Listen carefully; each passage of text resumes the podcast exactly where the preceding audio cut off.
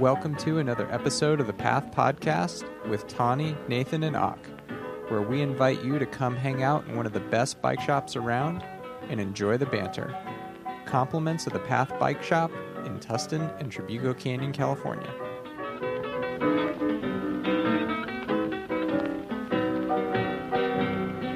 Yeah, well, you know, that's just like uh, your opinion, man.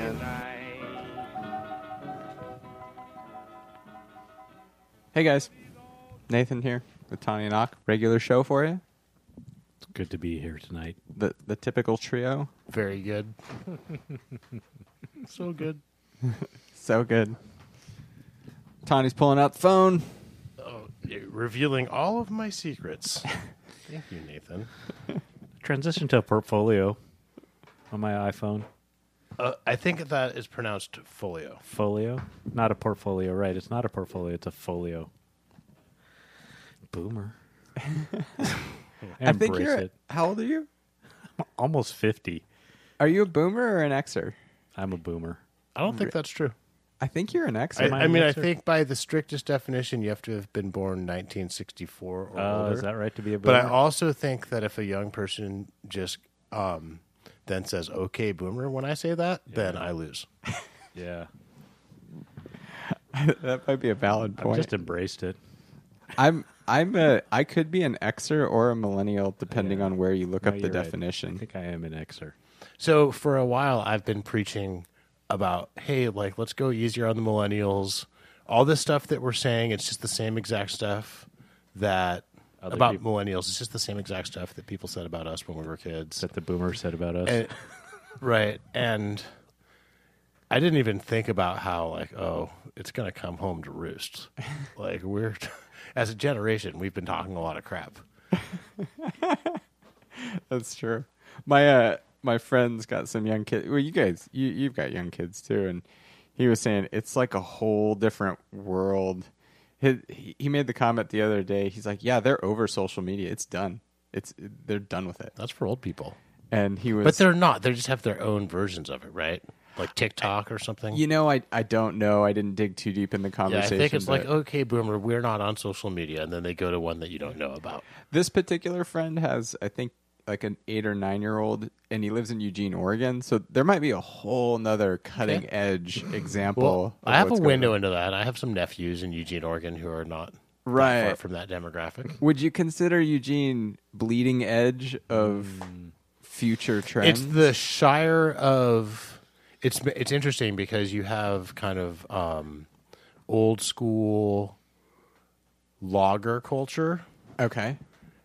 kind of culture clashing with the Shire of progressiveness and maybe even like political correctness. I I got the And impression it is the Shire. I thought Eugene was like the highest per capita of like PhDs or something like Hmm. that. Like it was really really high. College Hill. Right. There's a place called College Hill, and that's that's a good place to live in Eugene. I've heard there's a lot of like PhDs pouring coffee though in Eugene. Ah, Like, it's Oh. it's it's a high percentage even outside of the university. Maybe possibly lots of PhDs un- not employed by the university. lots of smiles. Yeah. Not a lot of good mountain bike trails in town. Weird that we're talking about that so much. Is that where they found Ted Kaczynski? I thought he was in, that was in Montana. Was it in Montana?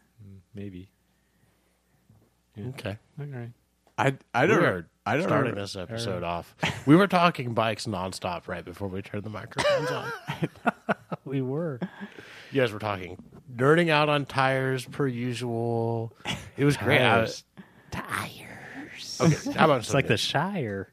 News? Tires. Okay, Path to Modern Mountain Biking Clinic number three in Tustin on March 11th. Path Demo Fair March 15th. Women's Wednesday March 18th. Women's Wednesday is a um, afternoon evening ride uh, with Val and Kim and a bunch of awesome women shredders. Santiago Oaks 515 March 18th Women's Wednesday. Cool. Path Spring Sale, March 22nd. Path, I think I mentioned the demo fair is March 15th. Demo, you got to go to the demo fair. People should people should understand I almost I can't almost talk about the demo fair without feeling a little bit braggadocious, but the demo fair is sort of like if you wanted to go to a mountain bike festival that had less people and shorter lines. Mm-hmm. Rocky Mountain, Kona, Giant, Santa Cruz, Intense, a bunch of other brands demoing bikes, I festival we're- atmosphere. I mean, remember years ago at uh, the dirt demo? It's kind of like that, where you could walk up and you could like roll out on bikes and go. It's almost like a the trade woods. show atmosphere. It, yeah, I mean, and you've got It's a city of, of pop up tents. except really con- the pop up tents are really concentrated, all high end mountain all high end mountain. and some gravel and some e. I haven't heard that one before. That one's good. Some e. to Are we eventually gonna just like shorten it to like Molly or something? Like, hmm. oh yeah, I ride my Molly bike. Like, it's like a six degree of separation slang. and a drug reference. Yeah, and a drug reference. It, it's kind of like the the Ocean's Eleven thing, where he's like, "We're in Barney." They look at him, they're like, "What?" He's like, "Barney Rubble, trouble." It's like a hmm. two degree separation slang. Stream of consciousness. I like streams of consciousness. Wednesday, 325, the first Path to Mountain modern mountain biking ride. Mm, March twenty fifth. Mon- Nice. Monday, 3 2, March 2nd, the Share board meeting. Check that out on the Share website. Share is a good club to get involved with if you want to be involved in trail work and advocacy for mountain biking in Orange County, especially for the state parks and county parks. Dong Dot Clinic, March 7th. Sedona Mountain Bike Festival, March 7th through 8th. California Mountain Bike Series number two at Vail Lake on March 13th. California Mountain Bike Series number three at Bonelli on March 20th to- to the 22nd. Sea Otter Classic, March 16th to 19th, which I think Sea Otter is really, if you want to go to a, a real trade show environment and then uh, watch an awesome slalom race and downhill race in a party environment and see a bunch of mountain bike stars, go to Sea Otter. Sea Otter's pretty awesome. It's the sixteenth to the nineteenth. Don't go if you're agoraphobic or afraid of crowds, or if you get. I'm like slightly minorly triggered by crowds. I can handle it, but it's a trade off. It costs me energy and may produce sweat under my armpits. And that's the sixteenth to the nineteenth. Sea Otter Classic. Nice. Are you going? Und- undetermined. Hmm. I went a couple years ago, had a great time. Good Dirt Ride, formerly known as the Rwanda Ride, April 25th. OC Mountain Bike Race in Limestone Canyon, May 2nd. Is that non dot? No, OC Mountain Bike is a different operation, and they do these races in. What's cool about those races to me is these are trails you really can't ride without a docent or supervision normally. They're Right. limestone is is beautiful. I mean, the nature there is really over the top. Scenery, nature, t- it's beautiful. Hmm. Did I say over the hump returns May fifth yet? No, but that's that's cool. It's coming up. And then share poker ride May sixteenth. Awesome opportunity to support local mountain biking and and kind of engage the local mountain bike community, make new friends, ride with old friends, that kind of thing. High fives, maybe, maybe some high fives. Share poker ride. It's a fundraiser and it supports trail access and trail work, which we as mountain bikers should support that. We should. We should. Correction from the last podcast. I- okay, so correction as far as my uneducated understanding goes. Brandon was talking about power moves and he asked if they are aerobic or anaerobic and I got wires crossed and said they are aerobic. In my uneducated opinion, they're anaerobic. I haven't researched this. I And- think. Mm, yeah. Okay. I could see that. I mean, a power move where you're not. It's more about a burst and less about a sustained output. I thought that's my understanding of anaerobic.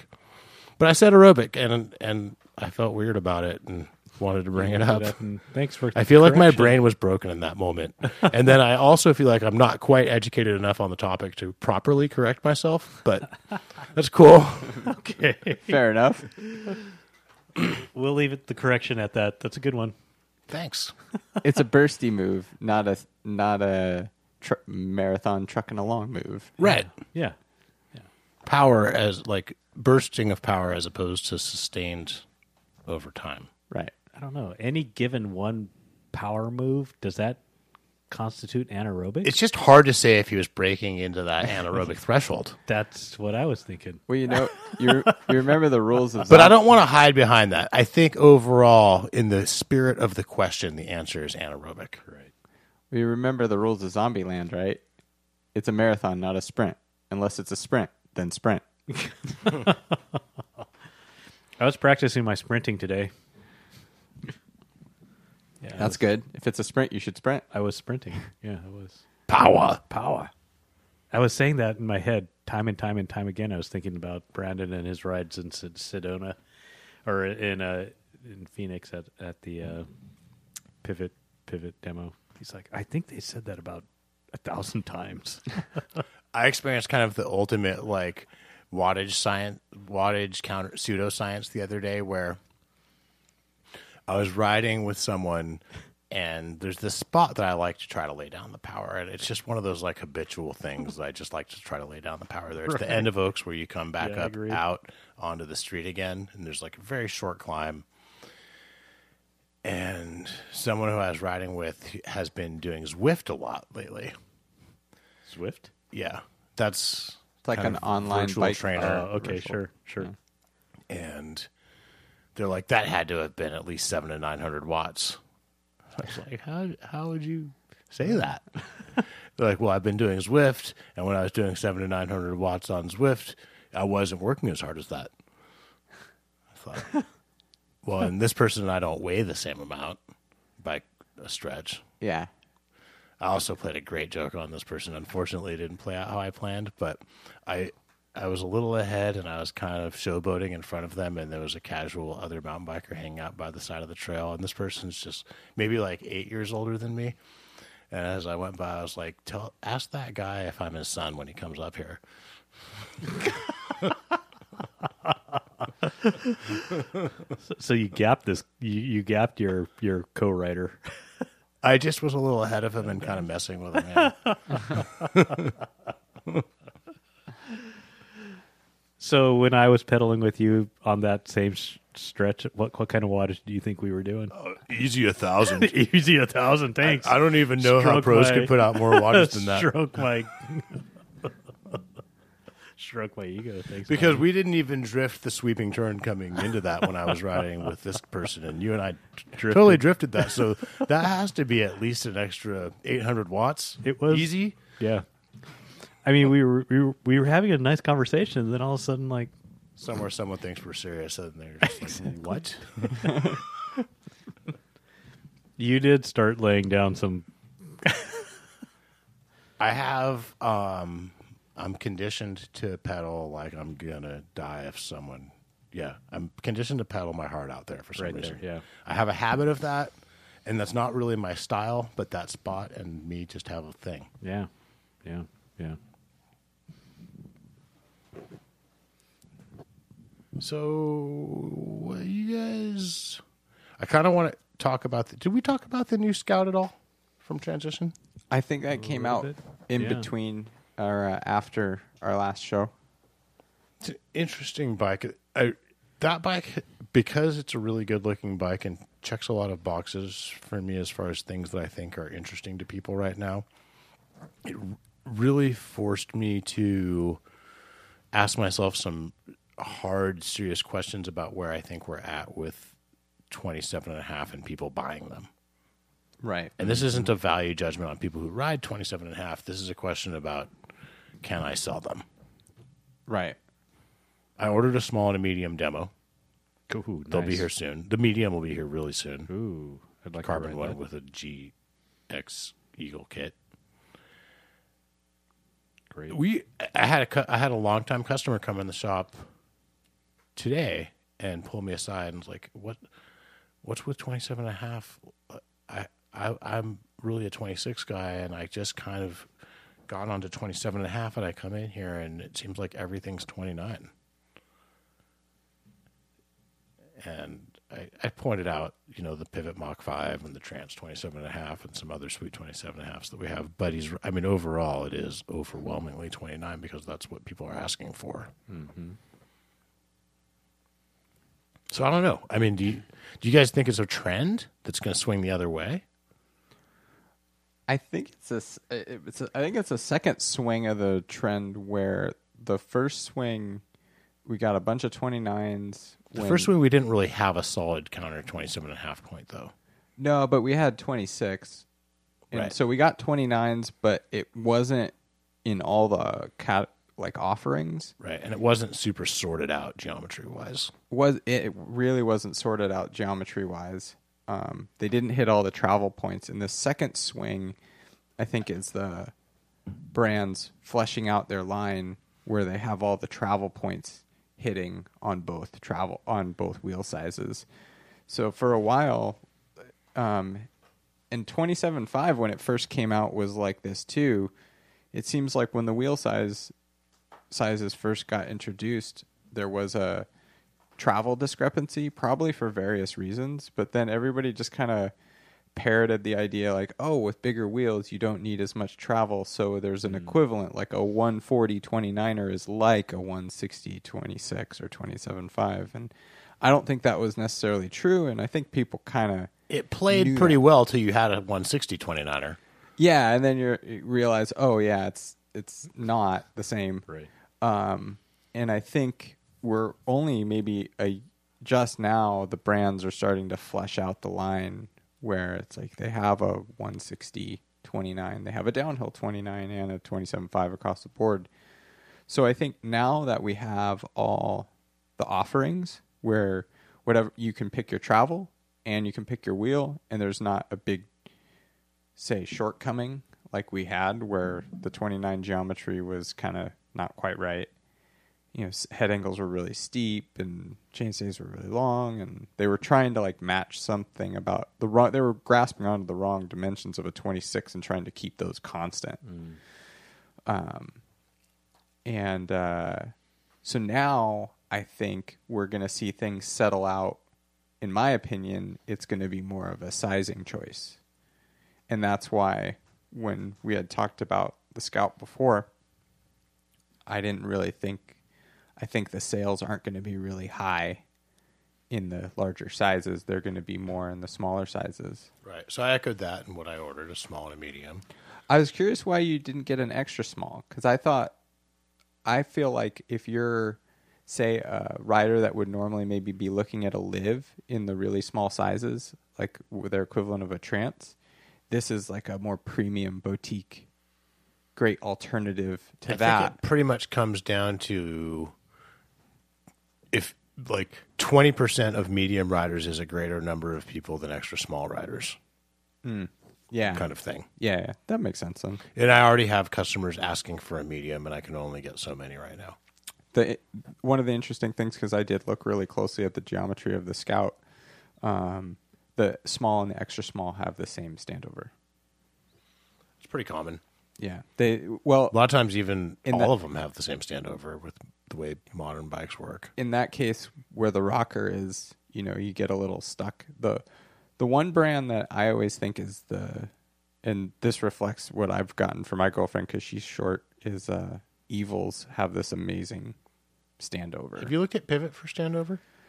I they're they're not as Not as good as I not- think. Well, Evil has the shock down low, so there's just inherent, you know, Yeah. pivots still have a pivot, a high Yeah, pivot that they, they, actually use a different pivot location and shock on the extra small, Yeah, and it actually it is a lot of standover. It probably isn't as much as an evil. the Evil with that shock all the way down on the down tube, you know, there's they just have freedom built into that design that. And Have and you actually done your kind of measurements on on pivots? I On- haven't, but I haven't gotten my eyes on an extra small. I bet you'd be. I, I bet you'd be impressed. They are pretty. They do have a lot of standover. It's it's probably pretty good. I I think Evil's just ex- exceptional on that on that standover because they have that freedom. Well, to it's also dip. the the bend on the top tube helps too. but they You couldn't do that without right. Yeah, they can do that because there's, you know, all their pivot, everything about the suspension is all really low. Like Right. there's no, you can cut the whole top off the bike, Right. and it doesn't affect the the suspension. And you could say the same about like a Santa Cruz, except they do have a connecting upper link. Right. You know, like if you took that away and everything was packaged down low, you could you could get away with it. But um, Kind of what I'm grappling with is, you know, I I think 18 months ago the Bronson was one of our best selling bikes on the shop. Period, and now it's maybe the fourth best selling Santa Cruz. right. And part of that is just that mold's a couple of years old, and that's kind of the trend right now is that people want the new molds, fr- fr- freshly baked carbon. But Yeah. so I'm that the question is eh, the next big hot 27 and a half from a big hot pop, popular brand. How deep do I do I order? Do I order medium demo bikes? Do I order small? I mean, what bikes do I order? How many? It, it's I'm confused. Is all I'm. s- Mm-hmm. I, I, I mean, I you have the best, biggest sample size of people you've talked to that are actually interested in buying bikes. Out of the three of us, I guess what I would ask is, what do you are you are you seeing the size break phenomenon that I'm speculating exists? It's skewed that way. It's skewed towards your speculation, but I wouldn't say it's. I wouldn't say that there's still tall people asking about 27 and a half, and there's still short people who definitely seem to prefer 29. Let me ask you this: Is what I'm suggesting less? It sounds like it's less noticeable than just the drop off of 27.5. Period. It sounds like that's noticeable. But- even in the medium and small sizes, yeah. Yeah, yeah.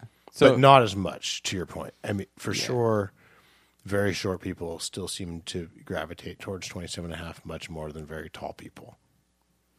But just not as a. Um, you still have to show the very short person at 29. I feel like, and let him try one. I, my girlfriend came back. I mean, I set her up on a mullet bike, and now she prefers the full 27.5. And she spent a good amount of time on a mullet bike. Right. and and never I kept hey do you want to try a 29 rear? Do you want to try no no no no. And then built her up the other bike. Now granted it's not travel for travel but I think she's like yeah I just I like it better. I can I think she feels like you know she can kind of weight the front wheel better which you know logistically doesn't really make sense but it just fits her better all all around you know? Um and uh but she's on the small side. Like she's extra small small customer. Yeah. Dep- you know, depending on brand. And There's uh, also no question that as wattage goes down, probably at some point you want the smaller wheels, maybe.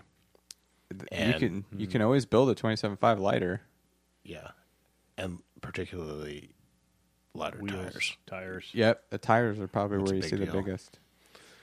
Um, you see it in the rims too, though. I've been like doing some rim shopping and comparing rims and stuff, and 29er rims do Run you, you do see a little bit more. Oh yeah, and forks too, Mhm. and frames.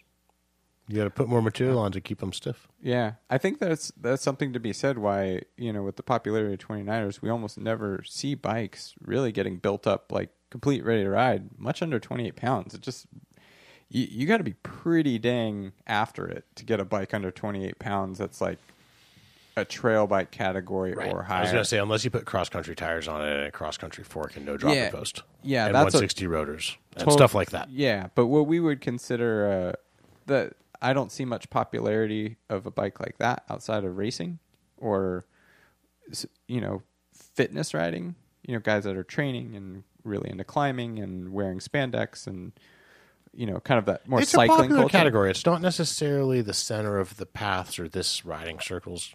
I mean, the it's a popular category for customers at the path for sure. And if you go out to like Santiago Oaks, you see a lot of anthems and blurs and old tall boys and hardtails and Right. I think there's certain frame manufacturers that have moved away, or certain frame manufacturers have kept the ability for you to build up that sub 28 pound trail bike more easily. So like Giant and their current frame manufacturing makes it very much easier to build that bike, um, along with their lightweight wheel sets to build that sub twenty eight pound. But most of the manufacturers, once you get like that frame is comparable frames and other manufacturers are three quarter half I to three quarter a- pound. Yeah, I mean, I think there's other companies that have light trail. I mean, the Spider or the Spider or no, I think it's called the sniper Sni- the sni- Thank you. Yeah, the Sniper Trail is light. The, from Intense. The Spark Not RC is a lightweight 120 trail bike. I think it's the que- I think it's just really are, it, are did the people did someone set out to build kind of a downcountry bike or kind of a short travel enduro bike? I guess the general point I was making, not to divert too much into just weight, is that um, 27 bi- five bikes can be built up lighter Yeah. with equivalent parts. Totally, totally. Can we That's just say STE short travel enduro? sure. yeah. Yeah, no, it's 27 and a half can be built is lighter in so so many ways. The only kind of counterpoint I have to th- that is you can get good traction. You can get comparatively good traction with so much less tire on a 29 Right. and then what, once you go if you stop going kind of tire width and knob profile to tire width and if you stop using tire width knob profile and casing as your apples to oranges and start using traction as your app as your apples to oranges you can get the 29er gets a little closer That's fair. And then you put some moto Zipp Moto rims on it. and then it's heavy Yeah. Yeah. then it carries speed well but doesn't accelerate as well I was kind of thinking, what if you put like a, a lighter, less knobby tire on uh, the Zipp Motos? Can I just put a pin in that for a second and re- bring up an experience I had? So I was riding with Mark, the giant rep, and he has a kind of close to the same bike as my Reign, mm-hmm. and we take off down, and he's got the TRX Zero wheels, which are significantly lighter mm-hmm. than the Zipp Moto rims that I've got. 380 grams. Every day, and well, and right, that's that's assuming that you're running i nine Hydra hubs on your Zipp Moto wheels. Correct. So we take off down the hill, and neither we're both coasting. I immediately notice Mark is pulling away from me, and then we hit a certain speed, and I immediately notice I'm catching up with him. Ah, interesting. So like, and I attribute it to the rim difference. Like he has significantly lighter rims that spin up faster, but then once we're up to speed, mine are the Zipp Moto rims deflect off stuff less, and they They're carry moving speed more really well. rather than that lighter up and down. It was interesting to just kind of notice the difference between what our bikes were doing. Interesting. Yeah. But he opened up probably a two bike length on me in like just a few seconds, and and then and then I closed it back up in just a few seconds after that. With both of us, I think just coasting off the brakes. Right. That is really interesting. Spin up quicker and but get caught on the forward. How's your experience been on your Zipp Moto rims so far, Rock? Dare I say possible game changer? I think Why, why only possible? You're hesitant. because we're podcasting, man. I mean, like I don't know. You're conservative. I hate to be like, you know, this is a game changer. Yeah. I feel like usually by the time I'm this keyed into something, it's starting to like groundswell. I feel like this is something that people are missing, as far as like as far as being a. It's expensive, but people buy carbon rims all the time. Yeah, I mean, I think they're probably comparably priced to reserve 30s on i9s, maybe a slightly a little bit more. They're more. How much is it? bucks. How much is a wheel set? If we hand build you a wheel set with DT competition spokes in black and the proper Sapim, pro, it's a Sapim nipple with a kind of a locking thing in it and the right interface with the, with the rim. Just a little over two grand. okay, I think $2,000. reserve 30s are 1900 retail. Yeah, it's cl- it's somewhat close. It's a few, I think Couple ulti- I think ultimately it's two or three hundred bucks more. What I would say is it's r- very close in price to if we custom build you some reserves with any color Hydra hub other than black, Okay. and you can get any color Hydra hub you want when we build you your Zipp Moto rims. Mm, right. So here's what I think might be going on. We, um, I'm a little bit behind the curve. I haven't tried the Moto wheels, but on the flip side, neither of you guys have tried Cushcore, and I think there's. It sounds like what's going on with these rims is there's so much flexibility built in. It's like helping deflect in the tire, and you know, there's it's a it's a flexible rim that flexes and doesn't bend. It keeps coming back, right? So there's something about the flex of this rim that's making it it's special. Mm-hmm. I, I think and particularly the axis that it flexes on. right how it's flexing, where it's flexing, when it's flexing. It, it just all has to do with the flex of the rim. So I would ask the question: Can okay if let's say it has a similar effect to Cushcore, um, obviously you're going to have a lighter solution with the Zipp Moto rims. Although actually the weight your weight difference you're quoting at 380 grams, that's the weight difference of a Cushcore XC front and rear. But that's compared to a very, very light, almost suspect light carbon. Okay, rim. fair enough. Let let's so let's yeah, go back to what I was saying as a weight aside. if you want some additional compliance in your tire, um, like this game changing tire wheel performance, you could do it with the Zipp Moto wheels. Um, and that's probably the lighter solution, but obviously the two thousand dollars solution, roughly. Um, or let's say you pick some less expensive Well, if hubs. you're or already buying wheels anyway, Okay, let's say you yeah. Uh, then I would say over an aluminum set of wheels, it's a thousand dollars. Call it a thousand dollar premium. Um, the heavier weight option would be to try Cushcore, and that that would be the question I would have is what similar effects would you get between? So I've been having a similar thought process, and my speculative theory is that together they would be pretty. That yeah, that it might that- be pretty awesome together.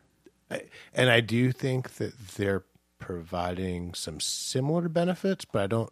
I suspect they're not providing exactly the same benefits. Oh yeah, well absolutely. and there's I mean, probably a lot of overlap, kind of in the Venn diagram of like the benefits that they provide. right. Um. So yeah, I, I would love to try Cushcore on some Zipp Moto rims. Yeah. There, yeah. This Cushcore is a tough one. It, it's just a, it's a bear. It's a bear to install. It's a bear to change your mind and take it back out. Like it's, it's. I want to use my toes. makes I heard it you hard. can use your toes. I use, I use my hands, but it's Well, it's- hands and toes. I, I can't say I tried my toes too. I just used a lot of tire levers.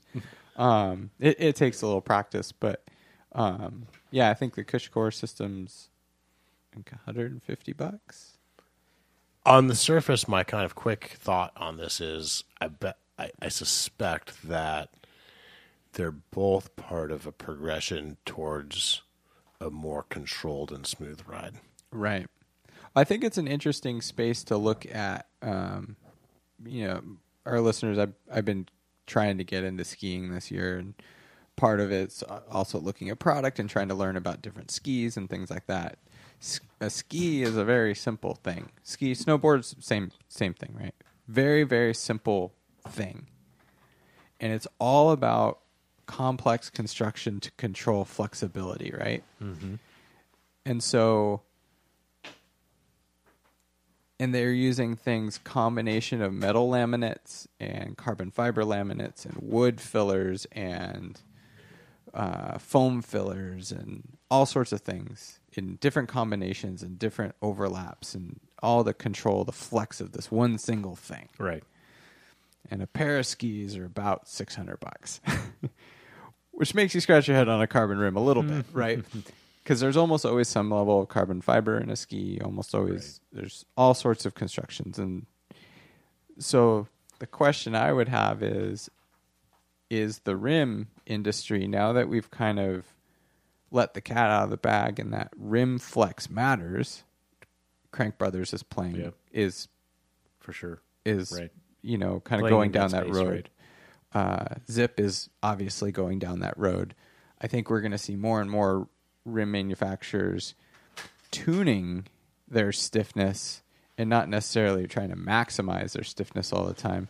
And so I wonder at what point we start to see like hybrid construction of aluminum with carbon and mm. and things like that. Yeah. And so with a space as mature as like skis and snowboards with this composite layup laminate construction methodology to control stiffness and some of the skis even do they try to allow flexibility in one direction and not the other like all these techniques they're trying to control the flex in some way that they want it. Even even damping adding materials so that the the rebound speed is controlled or things like that. So i wonder when we're going to see that start to transpire into rim technologies. And i think you'll see it in you know kind of this laminate style mm. construction.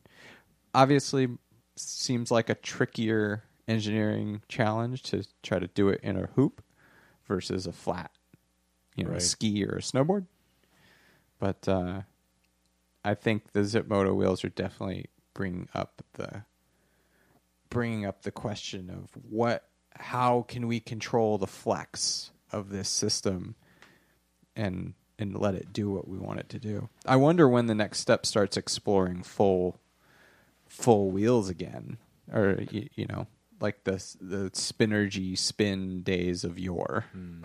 Yeah.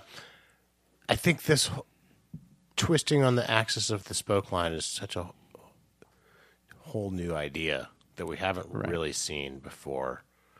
And I was excited. I really did feel like I could feel the added smoothness of the front wheel on the Crank Brothers synthesis wheels. And it was exciting to me. But it was a relatively subtle difference. Right. And this is A much larger. is a big I difference. I didn't. I to didn't. me, it's a big difference. I've never ridden the synthesis wheels, but I mean, from the get go, within a couple of minutes of riding on the first half of a, it's called Overdrive. It's a local trail here, here in Southern California. It's like a four and a half minute downhill, um, and in the flat corners, um, man, in the first couple flat corners on, I borrowed Tani's wheels, the Zipp Moto wheels, and um, man, kind of pushing onto that corner, pushing into that corner. It's that the sound was interesting in the cor- in this flat corner. It was a quiet flat corner, and to feel the tire wheel combo, like kind of do that um, on that corner and build confidence through. Was like, whoa, that was really interesting. Yeah, and the sound it makes through rock section, rock gardens is different too. Yeah, or the yeah the lack thereof. It's really It's quieter.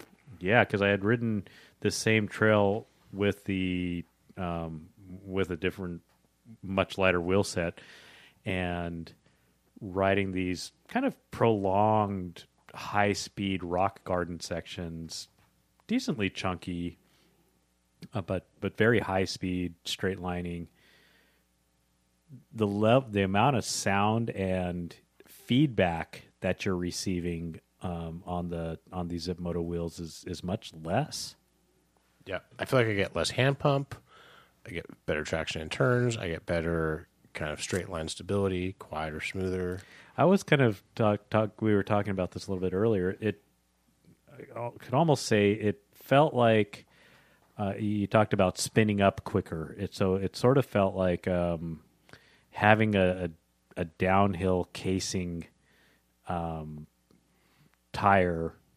We also joked around about it being like almost the difference between sandy Uh, and yeah, moist. That's, that's the cornering. Yeah, sandy. It and really moist. is almost the difference between sandy and moist. good like- dirt and bad dirt. Yeah, It's that in- extreme.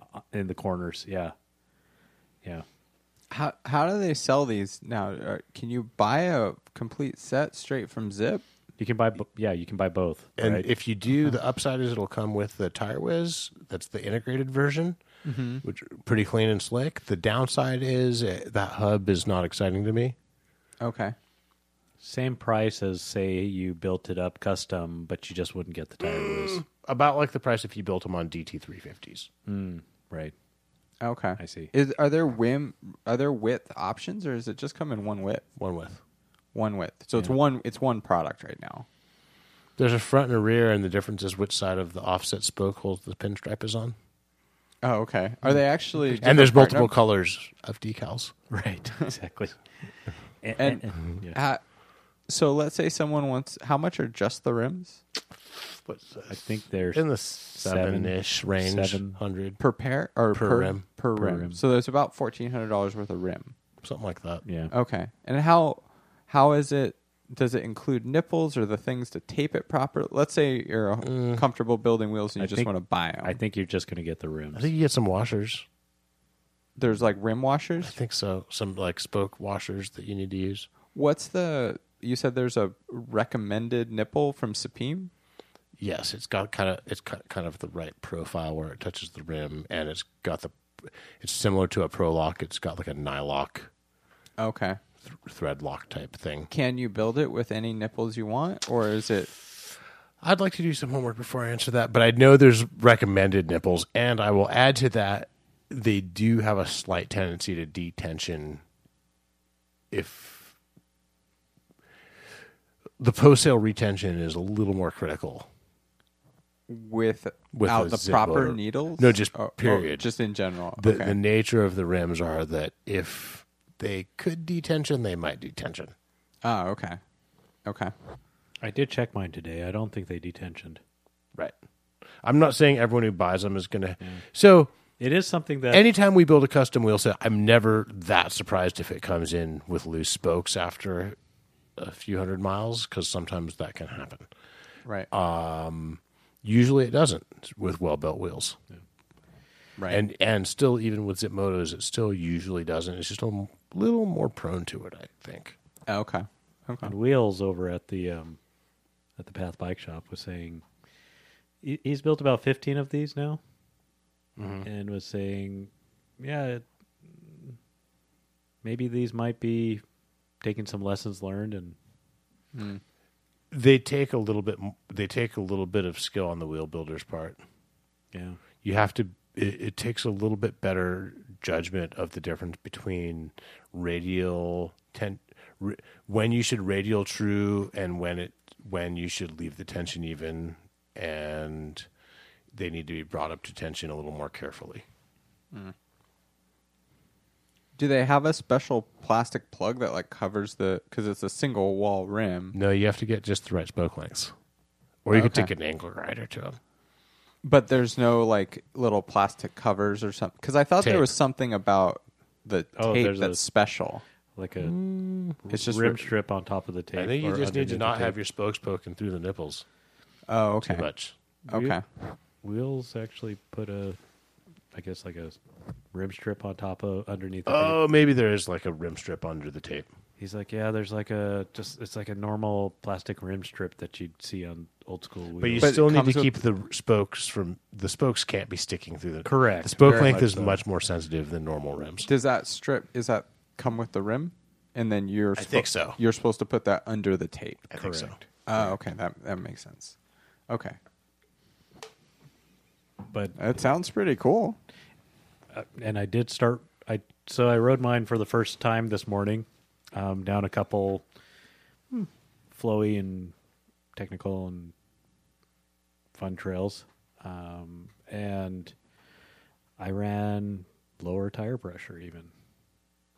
And I, I already feel like they feel like lower tire pressure. They do. and they are made in the USA. Hmm.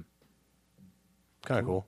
I mean, if you're into that, And I think I will. I, I will say this: I ran them. I normally run say 25, 25. And so today I ran on my gauge what looked like maybe twenty two and twenty um, and um, it was it was wonderful. Here's Traction the- City. Traction City. Here's the interesting thing too is I was on a, a, a local trail that has a um, has this little maybe like three foot mandatory huck with it's kind of like a little bit of a mini cave drop um, into kind of a loose landing, rocky loose landing with a hard left. um, and running the lower pressure with the Zipp Motos. I actually normally don't do that mandatory huck. I usually go around it. Isn't it a right? Oh, sorry. It's a left, actually. Okay. Yeah. So um, I normally, and so today I was riding, I was felt, feeling great, and I was like, oh, okay, I, I'm going to take the high line into it, and then I think I'm, I, I think this is the way you go, and I was like, whoa, and when I landed, it was, you know, no problem. Eh, When I landed, I felt like even on the braking, like w- the image that flashed through my mind was added diameter to my brake rotors. So we can add that better better tires, better. It feels like you got better tires, better suspension, and bigger rotors. and better braking. You know, it's. I'm I'm going to test this out on other other sections where It really jumped out at me when I switched to, back to other wheels. Hmm.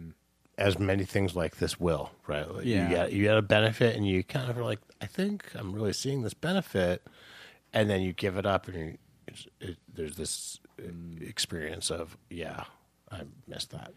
yeah, what Yeah. I did was uh, my first ride back on the Mega Tower after riding the Reign with the Zipp Motos um, was to drop the pressure on the on on the wheels on the on the Mega Tower. Did that do it? It it, it did help. It helps. It helps, yeah. But it's kind of the thing, you know, drop the pressure on the Zipp Motos as well a little bit. And it, because you had mentioned, you know, running at 25, 25, maybe you're not getting the full experience.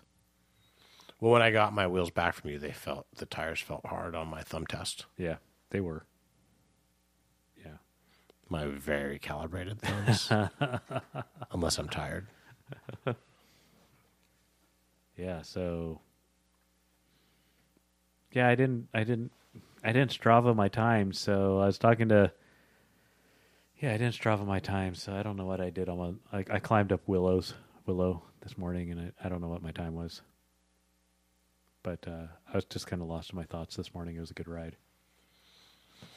The best rides. It was, man. And the, What other trails did you ride this morning?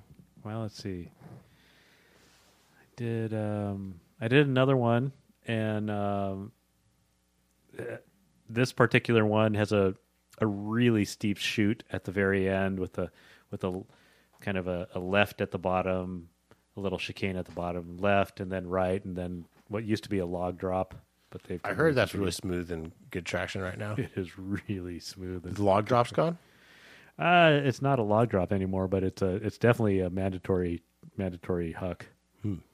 So, but yeah, I mean, Did I? You crashed on that recently. I right? did. behind me. Yeah, because it it's kind of a since they took away the log drop, it's it's realigned. You need Yeah. to.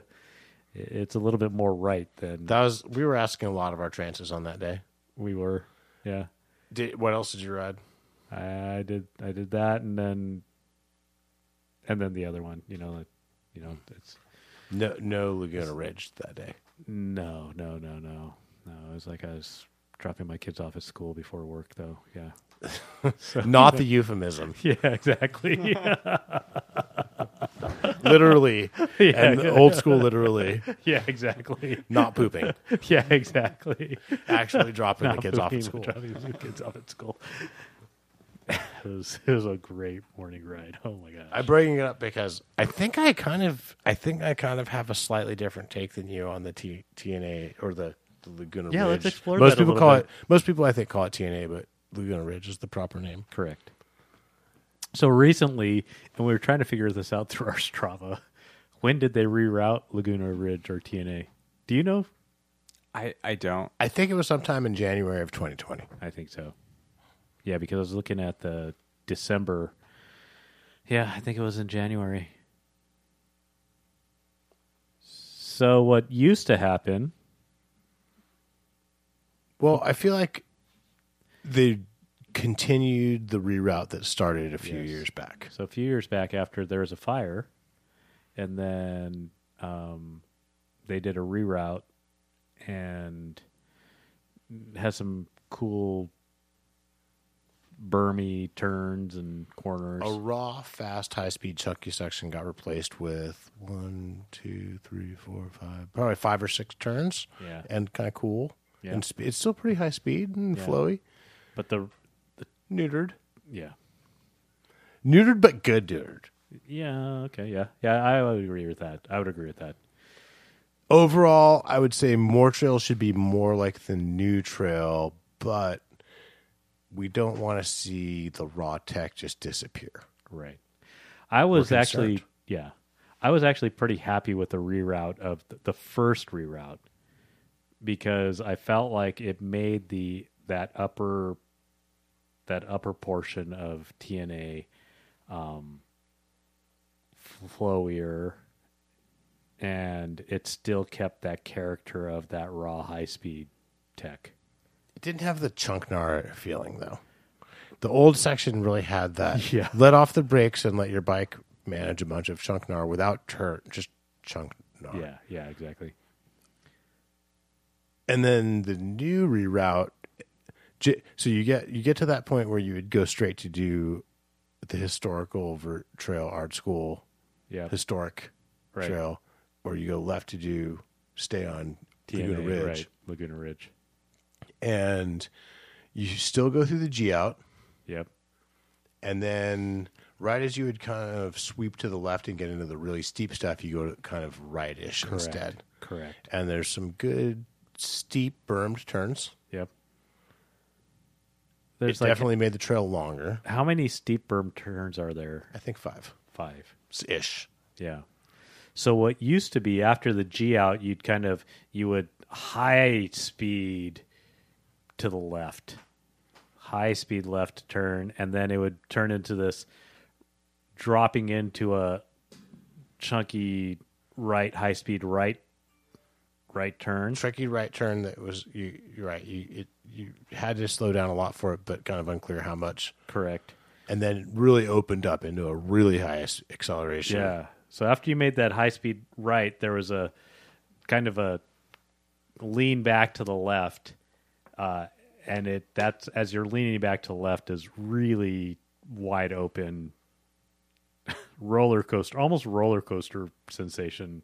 yeah, big acceleration. Yeah, big acceleration. I missed that section, but overall, I think maybe it's a better trail how it is.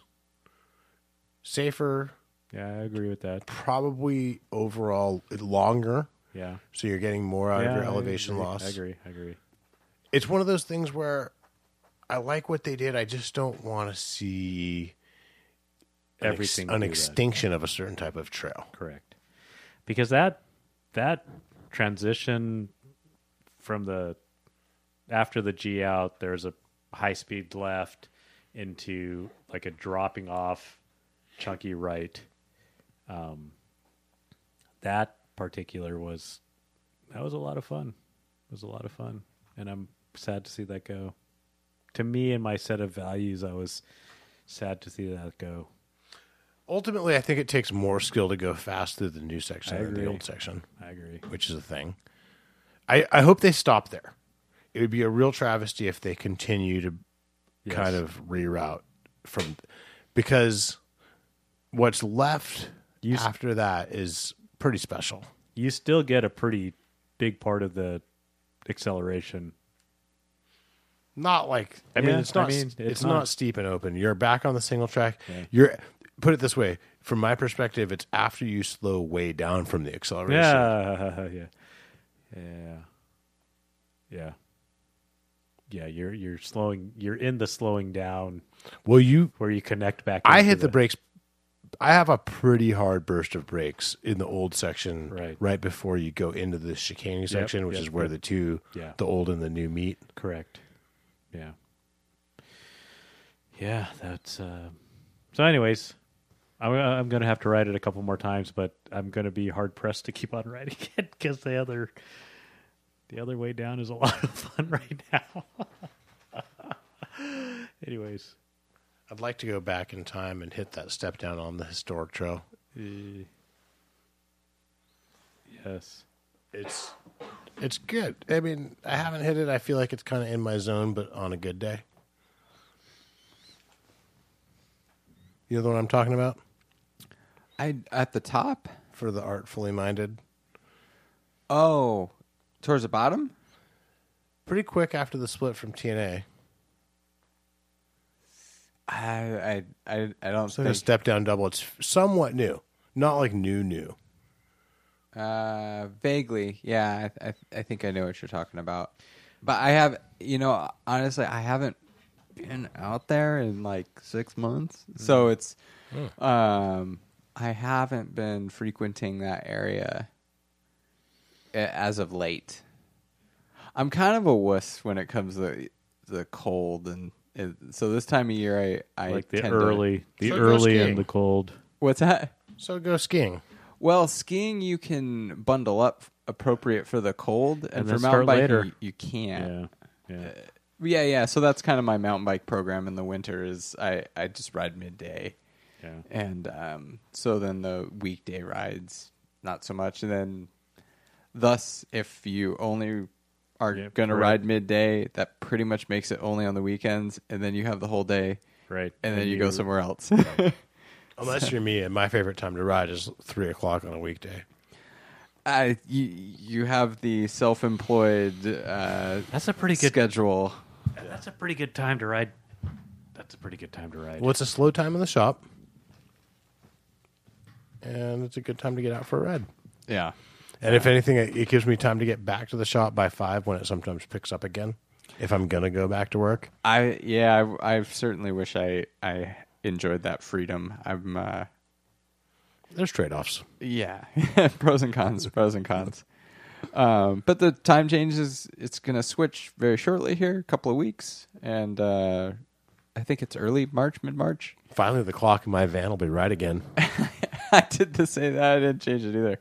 Um, so yeah, it'll be it'll be nice, and um, you know I know there's a lot of people throughout the country ride really cold weather, and you know i if it's 50 out, especially first thing in the morning, I, I just I get really uncomfortable. It's it's really hard for me to like pick what clothes to wear. It's like you got a jacket, but you still got shorts on. well, and then my you have to bring a full size pack in case you want to take a layer off. yeah, like my my feet, my hands get really cold, and I I don't have a really good control system on that. We need a new designation for something past first world problems. it's it's it's certainly high, but this I is first world in a good climate problems. right, right, exactly. And so, but uh, I'm just trying to explain why I haven't been out to. I'm sure uh, if you lived in a rainy, cold place, you would ride in the rain and cold. yeah, exactly, exactly. There's a lot of guys riding in in cold.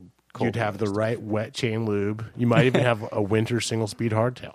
I I might I might. Uh, a coworker of mine who was from Scotland said, you know, all all the guys have hardtails for the for the crappy season, and they, uh, you know, because they don't want to destroy their full suspension bikes with just mud ride after mud ride after mud ride. So they they have like a beater hardtail. Uh, it's- he seemed to indicate that was a, the norm there. Um, I made the mistake of pushing through a little more mud than I should have, and ended up almost ruining my front and rear suspension. Yeah. I've I've had a number of bikes and I, I probably don't do a good job of pre taping frames, but I've had a couple of bikes where especially around here because there's clay and rock that will get kind of packed up is all uh you know, the area inside of the rear triangle around the tire is raw carbon.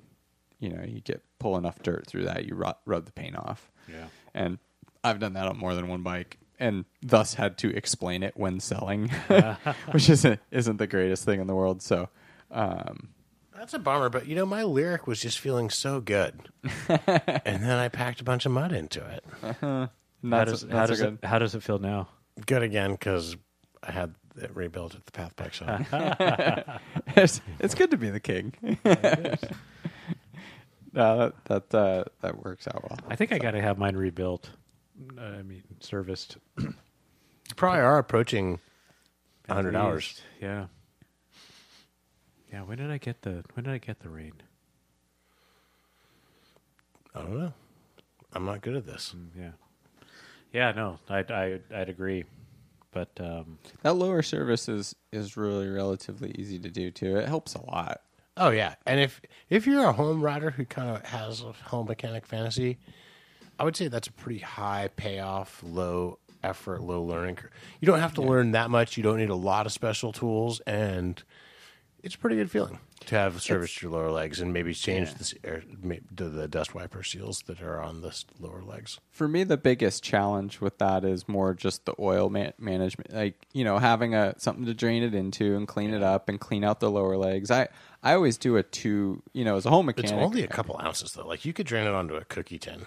Yeah, yeah, you, you can. I'm saying it's it's re- it's such a relatively easy job. That is to me the hard the hardest. Part. Oh part. right. Oh, for sure. The cleanup, the the, the Yeah. getting yeah. the cleanup is almost the hardest part for sure. Yeah. Even if you have a proper oil pan already, you're going to want to clean that up after. Right, right. And the and the legs, you know, um, I always do a two a two night job if I do a fork lower service. Um, I always pull it off one night, clean the legs out really good. I actually even just do it in the sink with a. I have like a chemistry bottle brush. You know, it's like for a beaker Yep. or a, uh graduated flask Right. cleaning. And so I'll just use a bunch of dish soap and clean the legs out really, really good with the bottle brush. And then I let the lowers dry out overnight and then reassemble it the next evening. And when you do that, it it's a good idea to also service the air piston, which that that's a little more technical, but you could do it. But that one doesn't isn't as susceptible to like in your case. I went on a muddy ride. My fork feels not quite as great. Like there was a notable little step change. Probably didn't get in the air. The yes, but part of the reason my fork felt good in the first place is because out of after the first couple of rides, I had Mm, had someone go in there and lubricate the air piston. right. Yeah. I do think the the freshly lubricated air piston is it is a difference in friction in the fork and performance in the fork compared to even like a marginally lubricated air piston. Right. Yep. Yep. So I was wondering the other day if let me see. Can you use a is the damper side of the fork um, travel specific? On what fork? Say, uh, uh, sorry, on the Lyrik, Lyrik ultimate. There's def versus It's not. you could definitely lower the travel on without changing the damper, and in most cases, I think you can increase the travel without changing the damper. The it's it's the same. Yeah, There's one there's one length damper rod, and then that that whatever the chassis is rated for, the damper rod will be rated for too. So can I? I was going to ask another question. So could you could you take um could you take a pike damper and put it on a Lyrik? No, because the pike dampers are all going to be limited to 160, Ah, you're right. or What maybe if- even 150. And I think for a smaller stand, I mean, it's a smaller inner diameter of the stanchion. I think the it's- thread might be different, but let's just say the thread You're theoretically, going to be if the thread to would, 150. you'd have to check the Yeah, if pike- the threads matched up. Yeah. In theory, you could drop the damper in there, but you're going to be limited to the maximum available travel for a pike, not a Lyrik. Correct. If you could do that, that would be a cool way to have a super stiff, short travel, shorter travel RockShox. Mm-hmm. I don't know if I've said it on the podcast, but 2019 Fox 36 to Rock Shocks Lyrik or Fo- The Lyrik ultimate. I feel like the 2019 Fox product fork kind of edged out like slightly better than the Lyrik, but mm-hmm. 2020, mm-hmm. I think the Lyrik and Pike are head and shoulders above the 20, the 34 and the 36. Hmm. When they went to the ultimate, I guess that I don't ultimate nom- the- nomenclature. yeah. right. Yeah. So I have a I think it's a different air spring and a different damper. I have a really weird suspension preference, and this is typical my style. So don't don't beat me down too much for this. But my personal fork preference is, um, and unless there's some other reason I came into the fork, is unless there's a positive negative control, like those are separate. I'm not really. I don't really like it, and I You don't, like, the self equalizing positive different air no, springs. I, I don't. And that pretty much covers everything from Fox and everything from RockShox. And then that leaves you like MRP, um, DVO, Manitou, um, and uh, those are the ones I can think of off the top of my head. Um, but I am finding that I have one. It's a Yari, but it's the same air system as the Lyrik, as far as I know. The the Debonair system, especially the Debonair, has kind of a dead zone, and I think a lot of people have experienced this when they kind of up the negative volume on the on those debonairs, there, there's a little bit of a, a- a- like a self sag zone to it, and and I that mean, like it has a kind of a spot it wants to sag to, or it has like maybe like seven millimeters of like dead zone. Like you can compress the fork and open the fork. It's just I'd be curious if you mean uh, like negative travel? like unsupported travel where it's not being held in one position with the positive and the negative in like a solid Kind of floating position. between positive and negative string. It- it- yeah, yeah, exactly. I, I'm curious if you guys notice this. Like, uh, pick up a debonair fork, especially if you I have think one that on the adds wall. to small bump sensitivity. Yeah, yeah, it, Hmm. it does for sure. You know, you're the, and well, I'll I'll be intellectually honest. No, I don't think it does. But um, because you're already sagged in the fork to some level, if you were floating in that Hmm. zone, yes, I would agree. But because you're sagged, you're already almost disengaging the the negative. But A lot of small bumps are coming off the top top out though. and if that's In some Possibly. cases, maybe. Yeah, yeah. For me, no, I don't. I don't personally think that's helping with that. I think what the higher pressure negative or the higher volume, higher capacity negative side is doing is uh, helping into the travel for more of the stroke. But as a result, there's something else going on with the debonair that it seems to have this like dead zone. I, I- I was just curious. Next time, if next time you guys walk by a debonair fork, see if you can if it has like a little bit of a you know five millimeters, say dead play. I think I've perceived that as um, soft at the top. Right, but if I have the fork, um, it's actually I ha- I'll, I'll show you guys after the show. If I have the fork and just hand it to you, you can drop it in, drop it out. It's not just sensitivity; it's like dead.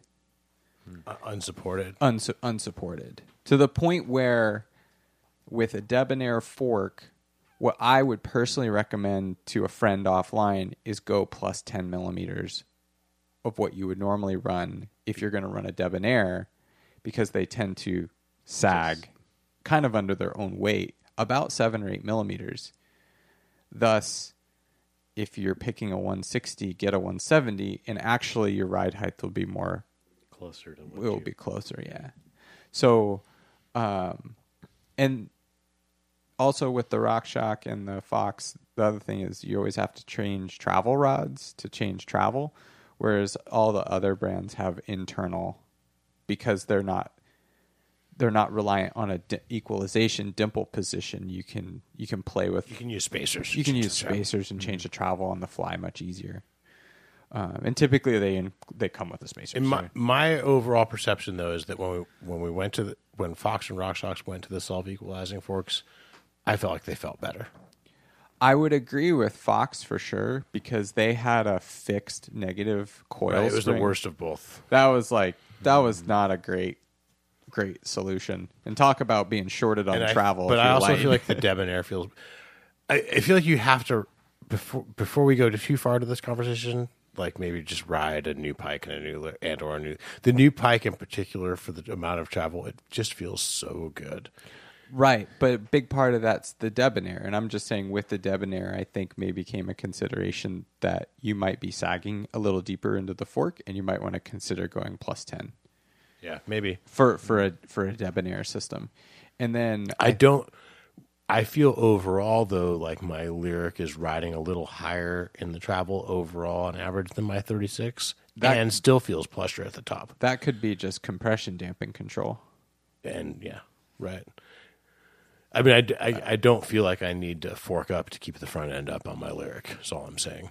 I'm also surprised that more brands haven't gone to the fork bleeders like you see on a Fox 40. I want them to. on the MRPs. I think they should.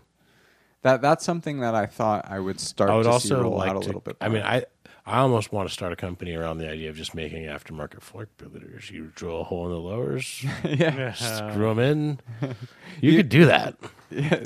They uh yeah, you just got to find a, a nice low profile bleeder.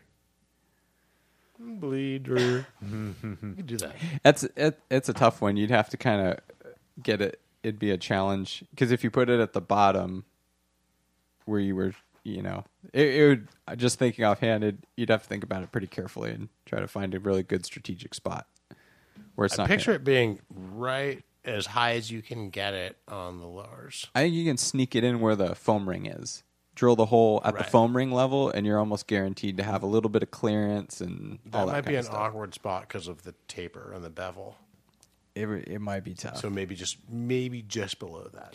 But you have a you have a lot of extra volume there. That's a good spot. Yeah. Yeah, so if you needed a little extra space, you're guaranteed that like say the Oh, so what you do is you make a a standoff that follows the taper of the fork, Yeah. and then offsets it to a flat like surface. epoxy it on or something. No, that that's the sh- that's part of a machined insert Oh, there you go. that threads into the lowers after you drill them out and Yeah. tap them.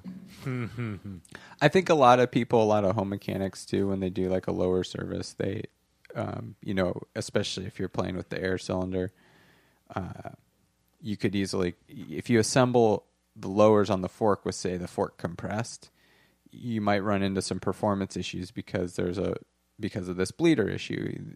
You know, if you attach the lower legs and have the fork compressed and tighten down the nuts, expand it, then you, you're like drawing a vacuum in your fork. It's gonna react funny. But if you had the bleeders, Yeah. then then you're good to go. Someone should do that. MRP d- includes the bleeders, and Fox did it on the 40. So they, uh, I mean, the 40 is a big volume, big volume fork, and and also a fork expected to be transported, uh, yep, to ski resorts. Yeah. Like chances are that most of Yeah. those bikes live at a lower elevation than they're most they're frequently rid- ridden. Um, if we keep talking about this, it's going to degenerate. on fork bleeders, I'm my brain. I'm sorry, my brain is broken. There's something wrong with me. Uh, so so anyway, I'm a I'm a big fan of, and I'd be really curious to try the uh, Formula fork because they have a triple air control on that fork on the spring side. You can control the positive, the negative, and then they have a ramp control that's really similar to the Manitou ramp control. Manitou does a simultaneous positive negative fill, not a separate controlled positive negative fill. But the that new formula do, does all three, and so you can control all three. And um, there's actually I saw an interview with Chris Porter. They developed a, they did a downhill fork. They did a 40 with that air configuration, kind of in secret. Uh, you know, number of years ago for for like Fabien Barel or something Can like we that. please change the subject? I'm having such a hard time not making inappropriate comments. okay. You're what what what else you guys got? Oh, is that a podcast? It, it certainly I'm struggling. it certainly can be. Sounds good. My headphones just fell off. I'm struggling desperately not to make inappropriate jokes. you guys have any other topics? No, let's call it. Okay. Yeah, before anything bad happens. Thank you, Nathan. Thank you, Auk. This is Tani saying, love the bike you ride.